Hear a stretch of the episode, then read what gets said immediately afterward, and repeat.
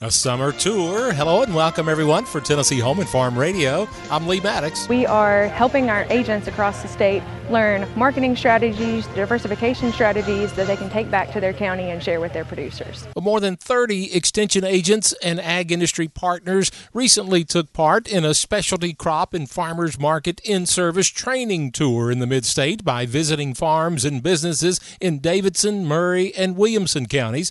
Helping to organize this tour was Rachel Painter of UT Center for Profitable Agriculture. We want our agents to learn ideas and about other operations that they can take these ideas back to their counties, share with their producers about marketing strategies, diversification strategies that they can maybe implement on their farm. One of the stops was to Blue Honey Farms in Williamson County, where owner Tony Foster shares a lot of information about his blueberries, elderberries, vegetables, and much more. It's one thing to grow it and have it, but to grow it and share it with other people makes it even that much more. And sharing my pitfalls and mountains I've been on to help somebody from going through the same things that I did. The in service tour included several other specialty crop farms, and Hamilton County agent Haley Treadway says this was extremely useful for her to share with potential growers near Chattanooga. Seeing the farms have been incredible, but also networking with colleagues, other professionals is so special.